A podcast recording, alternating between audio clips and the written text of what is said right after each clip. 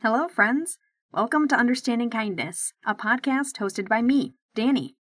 I'm someone who approaches life by learning from everyone around me, and I've decided to write it all down and talk about it here with you.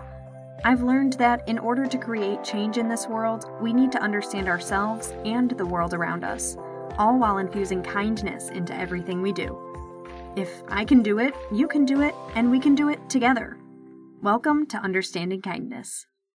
Hey, everybody. I'm so glad to be sitting down to talk with you today. I'm going to be talking about something I've kind of recently learned and been exploring about myself. If you haven't guessed what that is from the title of the episode, it's my sexuality. I want to tell you my story and I'll also give some brief overviews of different terminology. I do want to let you know that because of our past, there will be lots of binary talk here, but I will be leading into more inclusive language. I also won't be able to cover everything in this episode. So the next episode will be a bit of a continuation. Stay tuned for that. For now, let's get into my sexuality journey. In our native segments, I've spoken multiple times about Enbridge's Line 3 oil pipeline. Today, I'll still be talking about Enbridge, but I'll be introducing you to Line 5 as well. Most of the information is taken from the It's Going Down episode titled This is America, number 151. Line 5 is a 68 year old extension of Line 3. However, it was constructed with a 50 year plan. So currently, it is almost 20 years past the point that it was created for. Line 5 takes over where Line 3 leaves off in so called Superior, Wisconsin, traveling through northern Wisconsin around Lake Michigan, through the Straits of Mackinac in the upper peninsula of so called Michigan, down through the middle of the lower part of Michigan, and ending right at the edge of Lake Huron in so called Sarnia, Ontario. Can you guess how many times the old pipeline has leaked over its 68 year history? 33 times, amounting to 1.1 million gallons of oil, and it will spill more if it is not permanently shut down. Enbridge is actually responsible for the two largest inland oil spills in history. One in so called Grand Rapids, Minnesota, totaling 1.7 million gallons, and the other in so called Kalamazoo, Michigan, totaling 1.2 million gallons which is still being cleaned up today. While this spill was occurring in so called Kalamazoo, Enbridge ignored the alarms going off for 17 hours and instead increased the pipeline pressure before the public discovered and reported the spill. Furthermore, Michigan Governor Gretchen Whitmer took action to shut down Line 5 the, by this past May 2021, but Enbridge has refused to, to cease the flow of the pipeline. So, needless to say, Enbridge has a long history of putting profit before people and our environment. Line 5 will continue to cause spills because it is simply a matter of time, especially with the age of this particular pipeline. On the It's Going Down episode, where I got this information from, one of the water protectors mentioned that there are shutoff valves for the public along the route of Line 5 and urged those in the area to utilize them if they feel unsafe about the operation of the aged oil pipeline. Those on the episode also stressed that the resistance to Line 5, like that of its sister, Line 3, is Indigenous led. Indigenous resistance to fossil fuels has saved us from even worse environmental destruction, and they are the spearhead that will lead us into a sustainable future. In the episode, other ways that water protectors are resisting the pipeline and how you can join in the fight are mentioned. Check it out for more information. I'll link it in the episode notes. Shout outs. Hi there, patrons. Thank you for continuing to support the show. It's deeply appreciated. If you'd like to support the show, visit our Patreon for monthly donations or our PayPal for one time and recurring donations. There'll be links for both in the episode notes. Okie dokie, let's get on to the main topic today sexuality. Ooh. Mostly, we're going to talk about my own experience and journey with sexuality, but of course, I'll be talking about what I learned along the way and where slash who I learned it from. So, I'll start from the beginning because, you know, that's where I like to start. When I was young, I'd say from about six years old, kids would make fun of me by calling me a lesbian. I was provoked into fights, locked into sheds, outcasted on buses, I knew what a lesbian was. I had grown up with gay people in my family and in my life. I did not at all think anything wrong with being a lesbian. I didn't even really think anything about lesbians or gay people. They were just people. When referring to someone, I never referred to them based on their sexuality or labeled them based on it. Why would I? That was never relevant to who they were or how they treated me. To be called a lesbian as a taunt and to be punished for it, though, was extremely upsetting. I didn't understand what I had done in the first place to be made fun of. At the age of six, I had no sexual interests anyway, so I didn't understand what I could be doing that would make someone taunt me with those words. The taunting and the outcasting felt like knives that I needed to pull out immediately. I would cry and yell at them that I wasn't a lesbian, but that was all I could do because I didn't understand what I was even doing to make them say that in the first place. I never felt like a lesbian, whatever that feels like. I just felt like Danny. I was a tomboy growing up, and all of my neighborhood friends at this age were boys. We'd ride bikes through the streets, run away from older kids in the park, play American football and baseball in the backyard. I loved those times. Yet, still at this age, I was not even thinking about my sexuality. I knew, though, that I needed to be liked by boys because that would mean they couldn't call me a lesbian. And the thing is, I didn't not like boys. By the time I started developing crushes on people, maybe about 11 or 12 years old, they were always on boys in my grade. My earliest romantic encounters were with boys. I never saw girls in my classes as an option to be attracted to. I never felt like I was missing out by not finding romance with other girls my age. I was content being attracted to boys, and all while that was occurring, I found that I shifted being friends with boys to being friends with girls. Boys felt like people who held the ability to show others that I wasn't a lesbian because, look, I have a boyfriend and I really like him. I can't be a lesbian. All this while I had very close friendships with girls my age. I'm notorious for ensuring that my relationships are very close, and even at a young age, this was no exception. I didn't at all think of my friends then as people to be attracted to. I understood from the years of bullying that that wasn't allowed. So as I grew older, I continued to have close friendships with girls, and later women, and mostly reserved boys, and later men, in my life for dating. Even though my understanding of my sexuality was that I was straight because I only dated men and I was a woman, I felt freedom to express my thoughts about women to my friends. Without even the slightest wondering about my sexuality, I'd say things to my friends like, Ugh, I have such a crush on her. Or one time, Doesn't she look like she'd be good in bed? She just looks like she would, doesn't she? Despite my friends who were women not really responding to those words like I had, and my boyfriend's straight guy friends being the ones who related to them more, not once did I question my sexuality because of these thoughts. I honestly felt that everyone had these feelings, and for some reason, not everyone talked about them or acted on them. As I became an adult and found friends that didn't bully me for these thoughts, this understanding only held firmer. It must not be abnormal that I have these thoughts because my friends aren't outcasting me because of them. I also had a boyfriend at the time who I really loved and cared for, so no one was thinking that I was lying about my true sexuality. I believe they just thought, Danny's a little weird like that. it wasn't until after that relationship ended, I took a break to myself for a while, started dating men for a little bit, and began a relationship with George that I really started understanding my sexuality. It happened all of a sudden. I was at the orthodontist with who I assumed was a woman, was talking to me about something when I had the realization. The way she spoke to me, they were incredibly kind and had a soft, calming voice. I finally understood that the feelings I was having about that was attraction. I realized that those feelings and thoughts I had been having my whole life were ones that I could and wanted to act on. Something just clicked in my brain. I went home after that appointment and thought about this for the rest of the day. As I ran through my life in my mind, things started clicking left and right. Those things I'd say to my friends about women were because I, Danny, was actually attracted to them.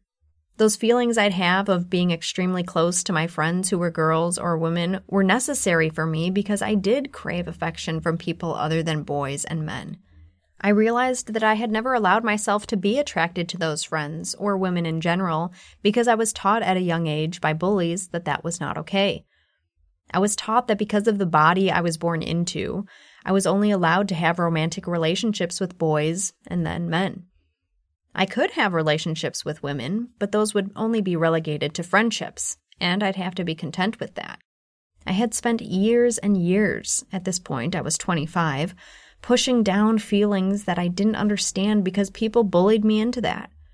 It was like an awakening then when I realized that my feelings were valid and I could actually be attracted to men and women.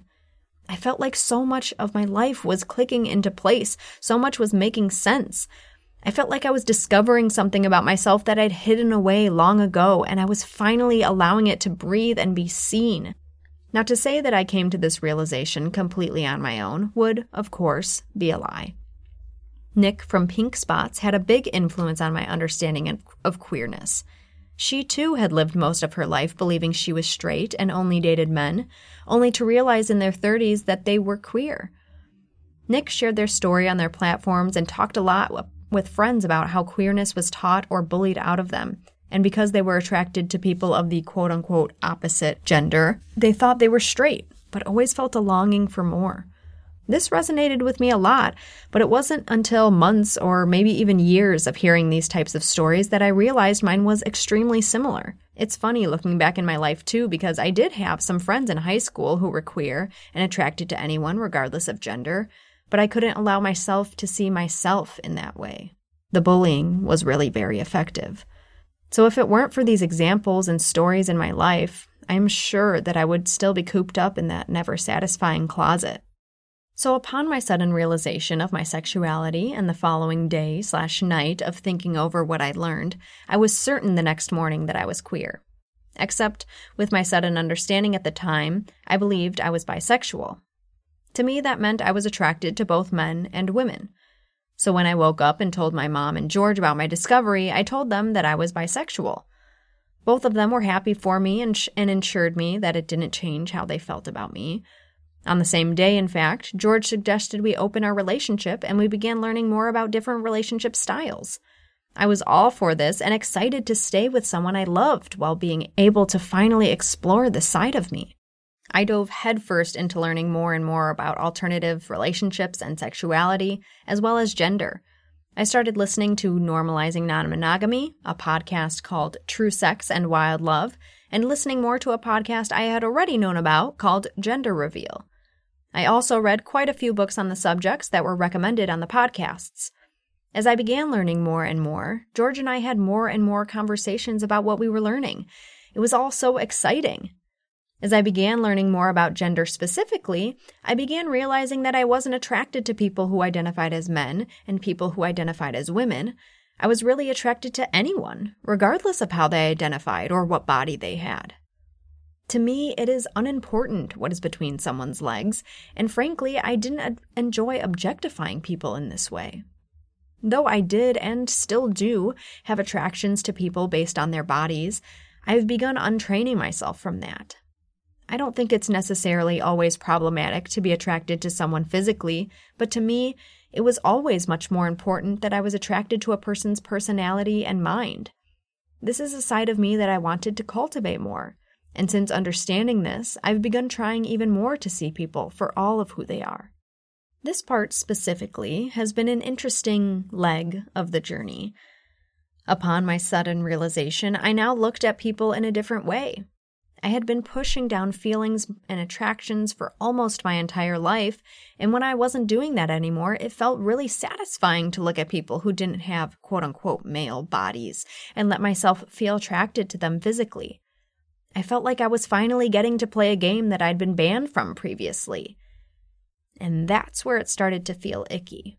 I knew I was attracted to women physically, and I'd fantasize about being with a woman, or anyone with a pussy, really, but I also knew that I was attracted to people other than penis wielding men because of their personalities, and their kindness, and their affection. You see, even while I dated exclusively men, I still felt that personality was much more important than looks. Typically, I dated boys and then men who were kind and soft and gentle and loving. Yes, I was also attracted to them physically, but you see that that is beyond the point I'm making. In our society, traits like these are usually taught to and reserved for those who we socialize as girls or women. Being soft and kind and gentle are stereotypically thought of as quote unquote female traits, and men and boys are often punished for having them, whether it be by authority figures or peers. It was obvious from a young age, though, that I had an attraction to people with these traits, and at that time, I only sought it out in boys, and later, men. So, because of the icky feeling I got from objectifying people I viewed as women, I began casting aside those thoughts when they popped into my mind and focusing on their personality, or, if I wasn't actually meeting and talking with them, not thinking about them in that way at all. At first, it felt unfair. Men have been objectifying women for hundreds of years. Why can't I just get in on it for once? But with further thinking, I realized that that's exactly what I want to get away from. I don't want to be attracted to someone based solely on their looks, and I don't want people to feel objectified. I don't want it to be acceptable. We cannot choose our bodies, and I don't want anyone to feel that they are inadequate because of how they look. It is much more important what is in their mind, the thoughts that go on in their head throughout the day, what they believe about the world, what they believe about themselves. Not everyone has big boobs, or a big penis, or a tiny waist, or broad shoulders, and it shouldn't matter anyway. The fact that so much of our mental energy in the society is taken up on our looks that we cannot change at the end of the day is exhausting and a deliberate way to make us feel inadequate so we're more susceptible to buy things to try to get that perfect bod. Your personality, how you treat others, how you treat yourself is much more important. So, up to now, most of the language I've been using has been very binary. But from what I've told you, I am not only attracted to men and women, I'm attracted to people of all genders. I want to break down what I mean by this a bit more. I'll get more into this in the next episode, but for now, a brief overview. When I first began discovering my sexuality, I initially identified myself as bisexual. It made sense to me at the time, but upon learning more, my views on that term have shifted. Bisexual implies that there is a binary men or women girls, or boys. It implies that there is no in between or beyond these two options. Within this realm of focus would fall trans men and trans women. Trans meaning someone who does not identify with the gender they were assigned at birth. These individuals would be considered deviants of this binary, but at least they fit within it. Perhaps you've heard of the term non binary, or gender queer, or gender fluid, or agender. All of these identities defy the gender binary all of us here in the US have been taught since birth. Basically, these terms mean the person doesn't ascribe to one gender or either of the genders we've been presented with to choose from. I'll get more into each of them in the next episode to suss out how that all works. Generally, the fact that people are identifying in these ways shows us that there is more than just a binary of gender. When I learned more about this, I started to see my identity of bisexual as not true for me. Some people view bisexual as meaning be a, being attracted to someone of their same gender identity and of any other gender as well. That is a newer definition of the term, and I still feel that it engenders a gender binary to most people. Since I am attracted to anyone regardless of gender, I choose to use the term queer. To me, this just means that I'm not straight. Generally, the term queer means going against the norm, which I've mentioned in previous episodes before. Personally, I see everyone who does not identify as straight as queer, but people enjoy being more specific to help people understand exactly who they'd want to date. For instance, I could use a term called pansexual to identify myself. This means that one is attracted to all genders, hence the pan. Hearing that someone is pansexual, right off the bat, I would know who they were attracted to we wouldn't need to have a discussion about it. But that's my whole thing. I want to have discussions with people about these things to get to know them better and more deeply. That's why I choose to use the term queer. I feel that it identifies myself as someone who goes against the norm, but to find out exactly how and why, you've got to get to know me. Sexuality is a sticky subject, especially while we're learning so many new things, and language and the way people present themselves is changing every day. Sexuality is based on how we as a society view gender, and how we view gender is changing, so how we view sexuality is changing. And not only how we view these things is changing, part of the reason sexuality is so sticky is because our personal sexualities can shift and morph throughout our lifetimes.